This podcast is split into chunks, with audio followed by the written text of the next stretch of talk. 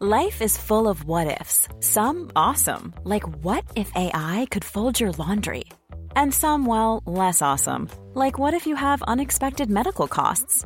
United Healthcare can help get you covered with Health Protector Guard fixed indemnity insurance plans. They supplement your primary plan to help you manage out of pocket costs. No deductibles, no enrollment periods, and especially no more what ifs. Visit uh1.com to find the Health Protector Guard plan for you.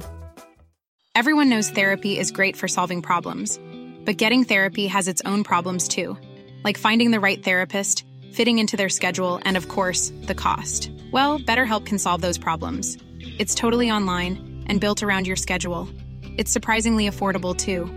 Connect with a credentialed therapist by phone, video, or online chat, all from the comfort of your home. Visit betterhelp.com to learn more and save 10% on your first month. That's BetterHelp H E L P. It's that time of the year. Your vacation is coming up. You can already hear the beach waves, feel the warm breeze, relax, and think about work. You really, really want it all to work out while you're away. Monday.com gives you and the team that peace of mind. When all work is on one platform and everyone's in sync, things just flow wherever you are. Tap the banner to go to Monday.com.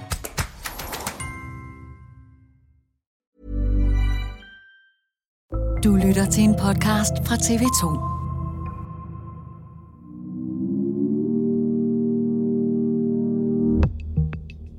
Velkommen til Dato, der her i efterårsferien genudgiver første afsnit af TV2's krimi-podcast Min seng er et gerningssted.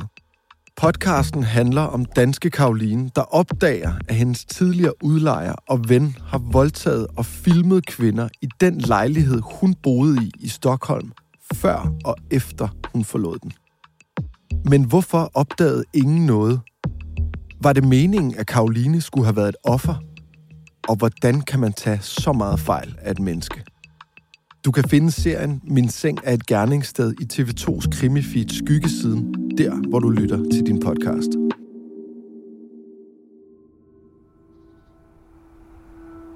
Jeg lå hjemme i min seng på Vestergade og opdager, at jeg har fået en beskedanmodning fra et navn, jeg ikke kan genkende. Det er en fremmed svensk kvinde, som har skrevet til mig og hun skriver, Hej, jeg har et spørgsmål til dig. Jeg spørger mest af nysgerrighed, og du behøver ikke at øh, svare, hvis det er for privat eller noget. Men jeg undrer mig over, om du kender Andreas Holm. Og så øh, svarer jeg bare, hej, hvorfor spørger du? Hun skrev, at hun kunne se, at jeg øh, havde, havde boet i hans lejlighed Hun beskriver, at han er blevet tiltalt for en række forbrydelser. Og jeg ender med at spørge, øh, hvad han er tiltalt for. Og så sender hun mig bare et link fra øh, Expressen, som er sådan den svenske pangdangen til Ekstrabladet, vil jeg sige. Jeg kan bare huske, at jeg åbner det der link. Nytorgsmannen og læser noget på svensk og tænker, hvad er det lige er kommet ind på? Misstänkt för våldtäkter mot 24 kvinnor. Och så kan jag bara se bilderna av min lägenhet. Det var i den här lägenheten i närheten av Nytorget på Södermalm som de flesta av våldtäkterna har ägt rum. Och sådan nogle rigtig blitzede politibilleder med en seng, der er helt tilrodet, og et værelse, der er helt i uorden. Og sådan, det ligner, der der er sket et eller andet. Misstänkt för att ha filmat våldtäkter på sovande kvinnor som tros ha varit drogade. Og så ser jeg bare overskriften. Sveriges værste serie voldtægtsforbryder. Og så gik det amok.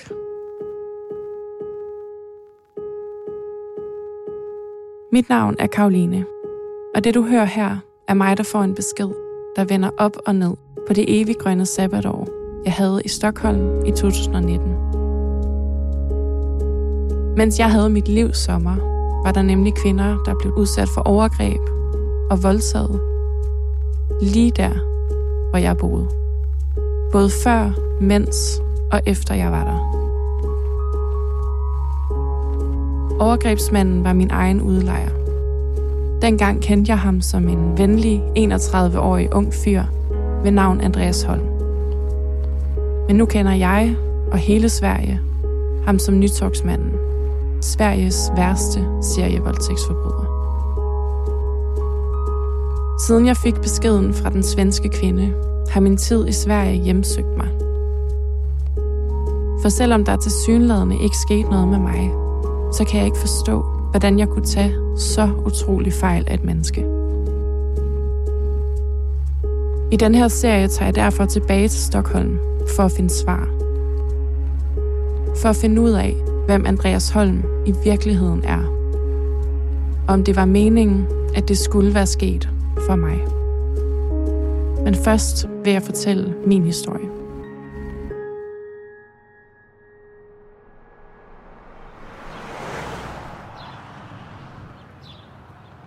Vi er tilbage i 2019, og øh, jeg havde sabbatår, og øh, jeg kedet mig helt vildt meget i Aarhus. Jeg synes, det var vildt steneren at skulle have sabbatår, og så skulle arbejde i et eller andet supermarked. Øh, og sådan bruge min energi fra gymnasiet på det. Og øh, så tænkte jeg, at jeg har da været i Stockholm en gang. Øh, der var ret smukt. Det, det kan jeg da gøre igen. Og så øh, skulle jeg jo finde et sted at bo. Og øh, som man jo gør, så skrev jeg bare ud i alle mulige Facebook-grupper, øh, som jeg meldte mig ind i. Og så var det faktisk, så havde jeg jo faktisk fået en besked fra Andreas Holm, øh, som jeg ikke havde opdaget. Han havde sendt en masse billeder af lejligheden og af gården og området omkring lejligheden, og havde skrevet meget sådan formelt, ligesom hvordan lejligheden så ud, og hvad det kostede, og hvor lang tid, og bla bla bla. Så det var en meget sådan formel, ordentlig besked, jeg fik. Så skynder jeg mig at skrive til ham, og skrive beklager, at jeg ikke har set din besked, men jeg vil virkelig gerne øh, komme forbi og se lejligheden. Jeg er meget interesseret.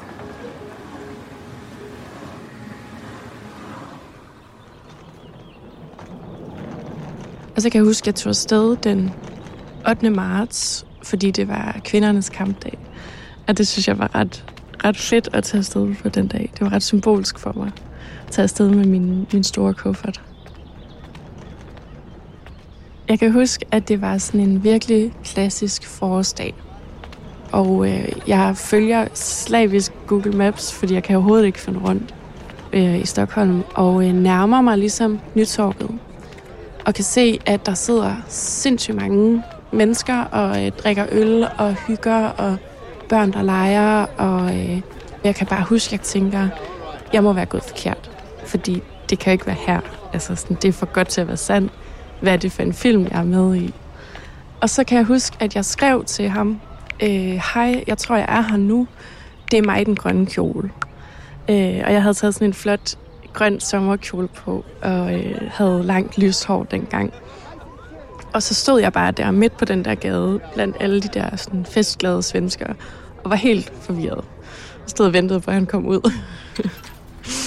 ja. Så åbner øh, den grønne port sig, og så kommer han ud. Og øh, han ligner egentlig 30'erne, men han er ret svær egentlig at aldersbedømme. Fordi han, han går meget ung klædt med den der sådan nuller 10'er stil. Han havde en kasket på og havde langt skæg og havde sådan en øh, tanktop på, som var lidt for løs, Så man kunne se sådan lidt for meget af hans, øh, hans bryst. Og så havde han en hættetrøje på og øh, nogle shorts. Og øh, jeg er meget sådan, jeg skal give det godt førstehåndsindtryk, så jeg snakker bare afsted og øh, starter med at snakke med ham øh, på dansk. Og han snakker til mig på svensk, og vi går ind af øh, ind i gården og må rykke nogle svenskere, som sidder og drikker øl foran porten. Øh, og så går vi ind i gården, og der er bare helt stille. Og helt sådan idyllisk, og der står de her gamle bygninger, og man kan ligesom gå længere og længere ind af sådan et stisystem. Der er græs og buske, og mange naboerne sidder derinde og drikker kaffe og sådan noget. Så på et tidspunkt så finder vi ud af, at det måske er meget smart, hvis vi snakker engelsk til hinanden. Fordi der er ikke rigtig nogen af os, der sådan forstår hinanden. Så kommer vi ind i lejligheden, Og så er der faktisk en kammerat derinde, øh, som står på en stol og er i gang med at sætte routeren op. Og øh, jeg bliver bare helt vildt glad, for jeg tænker, ej, hvor fedt, at det bliver gjort for mig. Og, og så han fokuserer egentlig meget på, hvad for nogle møbler, jeg gerne vil have, skal, skal blive lejlighed. Spørger nærmest ordret ind til alle møblerne om, skal jeg tage den her hylde ned for dig, og hvad med det her skab, skal jeg sætte det op for dig, og han tilbød mig også både at flytte mine ting, og køre IKEA for mig, hvis jeg manglede nogle tallerkener eller noget bestik. Så sådan bare helt generelt hjælpsom og venlig. Det var meget sådan, det han sagde, det var ligesom også det, han mente. Og han virkede mm, helt vildt sød og imødekommende og flink. Og så lagde jeg også ret hurtigt mærke til, at han var lidt socialt akavet. Han lavede sådan lidt nogle, nogle jokes en gang imellem, som jeg ikke kunne finde ud af, om jeg skulle grine af. Og så lavede han dem sådan lidt på halvt svensk, halvt engelsk.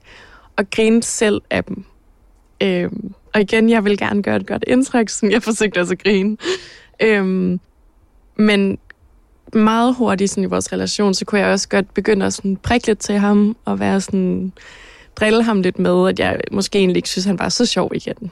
Øhm, men det virkede som om, at sådan, hans, hans humor, om den var sjov eller ej, at den, den kom fra et godt sted. Øhm, og han virkede meget som om, at han gerne ville have, at det skulle være en god oplevelse for mig. Så, øh, så byder han mig faktisk på en øl øh, derinde. Øh, sådan nogle virkelig dårlige svenske øl. Øh, generelt havde, har Sverige virkelig dårlig øl. Men øh, jeg drak den for at, øh, at være i, i stemningen og, øh, og, og lige have et, sådan et øjeblik, hvor jeg også lige kunne høre lidt om ham. Og øh, jeg spurgte ham om, hvorfor han skulle flytte fra, fra den her fantastiske lejlighed. Øh, og så fortalte han mig, at han skulle til Nord-Sverige i noget tid, i nogle måneder, øh, fordi han skulle op og arbejde som DJ. Og øh, det passede i mit hoved egentlig meget godt til hans image, og, og det indtryk, jeg havde af ham, at selvfølgelig arbejder du også som DJ. Så blev lejligheden min. Og øh, efterfølgende, så, øh, så skrev vi meget sammen, og øh, vi havde ret tæt kontakt. Og helt generelt i den tid, hvor jeg var i Sverige, der ville jeg beskrive ham som min ven, og en, jeg havde tæt kontakt med.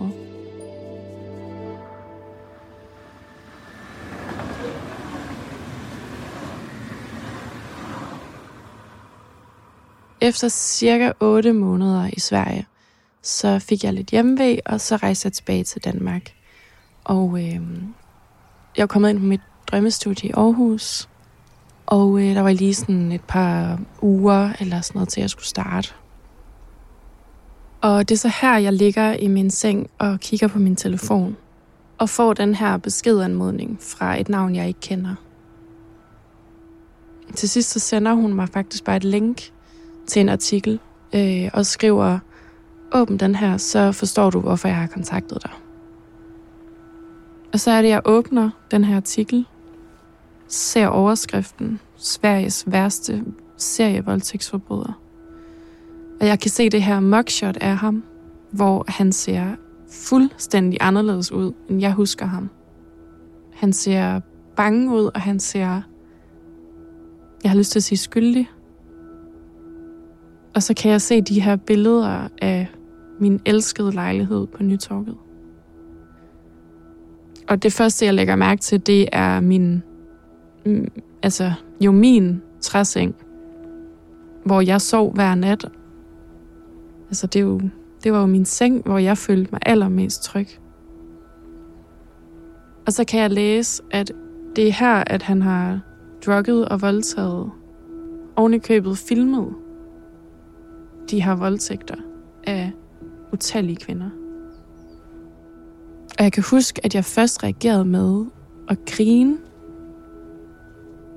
Altså fordi jeg gik i chok og var sådan, jeg bliver nødt til at, at grine af det, eller sådan, jeg, jeg kan huske, at jeg sagde nej, nej, nej, nej, nej. Fordi det var så absurd. Og så løb jeg ind til min roomie og sagde, det her det er simpelthen det skete. Og så, og så grinede hun også, og sådan, det var som om, det tog os et par timer, før jeg sådan, før det gik op for mig, hvad det rent faktisk, hvad det var, der var, hvad det var, der var sket. Det var ret tydeligt for mig at mærke, at den her svenske kvinde, som havde sendt artiklen til mig, var meget personligt involveret i sagen. Hun deler med mig over de her beskeder, at hun selv har blackouts fra enkelte gange, hvor hun har sovet hjemme ved ham eller har været til fest hos ham. Men beskriver også selv, at, at det er ikke noget, hun kommer til at kunne få bevist. Så er det faktisk hende, der spørger mig, jeg håber ikke, der er sket noget med dig. Øh, det er der for mange. Offrene vidste jo ikke, at de var blevet udsat for det, eftersom at han har drukket dem og så udnyttet dem, når de faldt i søvn. Og det var først der, at det gik op for mig. Gud, hvad nu hvis der er sket noget med mig? Så begyndte jeg bare at græde. Ja, jeg gik fuldstændig i chok, og det var meget sådan øh, tsunami-agtigt, at så kom alle, alle mine spørgsmål til mig. Hvad der skete, hvornår det skete. Er der nogle dage, jeg ikke selv kan huske, eller hvornår, hvor tit mødtes jeg med ham? Alle oplevelser, jeg kan huske med ham, bliver jeg ligesom usikker på. Jeg prøvede at google en hel masse, prøvede at finde ud af, om alle offrene var blevet øh, identificeret. Og det kunne jeg ikke finde ud af. Jeg kunne ikke finde frem til det. Så til sidst så ender jeg med at øh, finde nummeret til svensk politi. Og øh, jeg kan huske, at jeg sad bare og rystede i den der, altså da jeg, da jeg ringede op. Øh, og det var så sindssygt at skulle sige på engelsk, tænkte jeg, jeg ville gøre. Øh, Hej, jeg ringer om den her sag, og jeg bliver nødt til at spørge, om, om I har nogle videoer med mig på, fordi jeg har boet i lejligheden. Øh, og jeg kan huske, hun først er meget, meget undrende over, at jeg ringer, og jeg tror, hun måske tror hun, at jeg bare er en, der ligesom vil, vil have noget at vide om sagen, at jeg er nysgerrig. Øh, så hun reagerer først sådan lidt øh, fjendtligt på en eller anden måde, faktisk. Og så får jeg forklaret min, min tilknytning til sagen. Og så siger hun sådan tre gange i telefonen. Der er ikke noget med dig på. Alle offrene er blevet identificeret. Og så kunne jeg næsten ikke... Øh, så skulle jeg jo sige tak og lægge på, men det kunne jeg næsten ikke, fordi jeg begyndte at græde så meget. Jeg græd og græd og græd. Jeg sad bare i min seng og græd. Det var virkelig... Øh, det var en ret vild situation. Jamen, jeg kan helt fysisk mærke det. Altså, jeg begyndte at kunne trække vejret igen ned i maven. Det var ligesom om den fjern, det fjernede den der, det der slør, der var blevet lagt over min tid i, i Stockholm. Jeg kunne ligesom begynde at stole på mine egne minder igen. Men det gjorde også, at så kom der ligesom, så kom der plads ind i mig til alle de andre spørgsmål, som jeg sidder med nu her. Altså, hvorfor lejede han lejligheden ud til mig? Hvad var hele ideen med, at jeg skulle bo der? Og hvem, hvem fanden var han egentlig i virkeligheden? Fordi jeg blev nødt til at slette alle de ting, han havde fortalt mig, og alle de minder, jeg havde med ham, fordi jeg ikke tænkte, at jeg kunne stole på noget af det, han havde sagt længere. Og så var det, at jeg fik den her forfærdelige tanke. Altså, hvordan kan jeg være sikker på, at der ikke er sket noget med mig, bare fordi der ikke er nogen optagelser af det. Men jeg kunne også mærke ret hurtigt, at jeg kan simpelthen ikke gå ned ad den vej, fordi så kan jeg ikke komme videre med mit liv.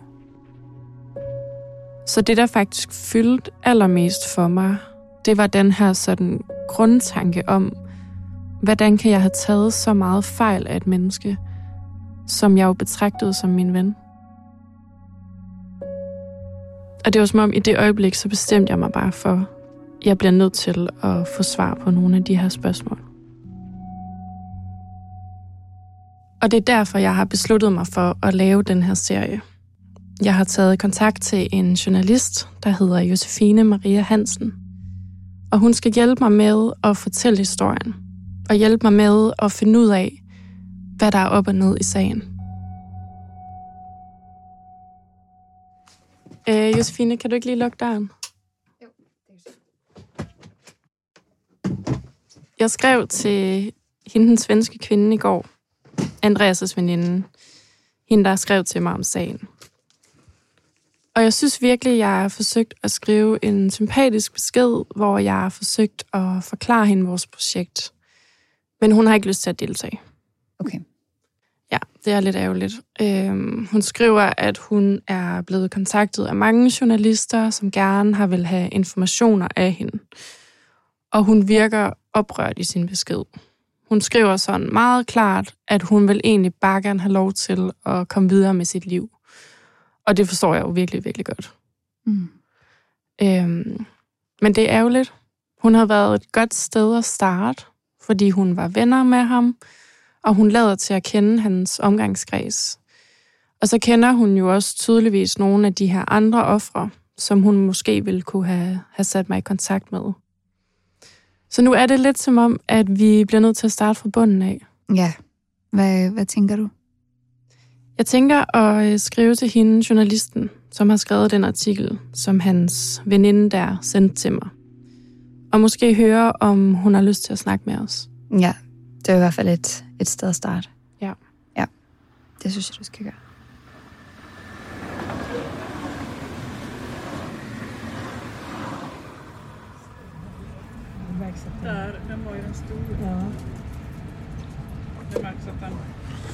Okay, klokken er lige passeret halv ni. Mm. Vi er lige kørt over, over grænsen til Sverige. Og øh, jeg har undersøgt hende, journalisten, som har skrevet den artikel. Hun hedder Katrin Krantz. Og øh, hun har skrevet virkelig meget omkring den her sag. Det ligner nærmest, at hun har været en af de første, som har skrevet om den. Øh, jeg håber, og jeg tror virkelig på, at hun kan fortælle mig nogle ting, som jeg ikke ved. Og måske, hvis jeg er heldig, så kan hun sætte mig i kontakt med nogle andre. Jeg ved ikke helt, hvad det er, jeg leder efter, men alt er ligesom bedre end det, jeg har nu.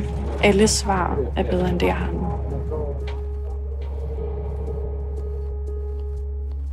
Min Seng er et gerningssted er produceret af Beam Audio Agency for TV2. Tilrettelæggelse og manuskript Josefine Maria Hansen. Lyddesign og kompositioner Ida Skovskov. Redaktør Christian Ottenheim. TV2-redaktører Michael Nørgaard og Stefan Lekelek. Mit navn er Karoline Nord.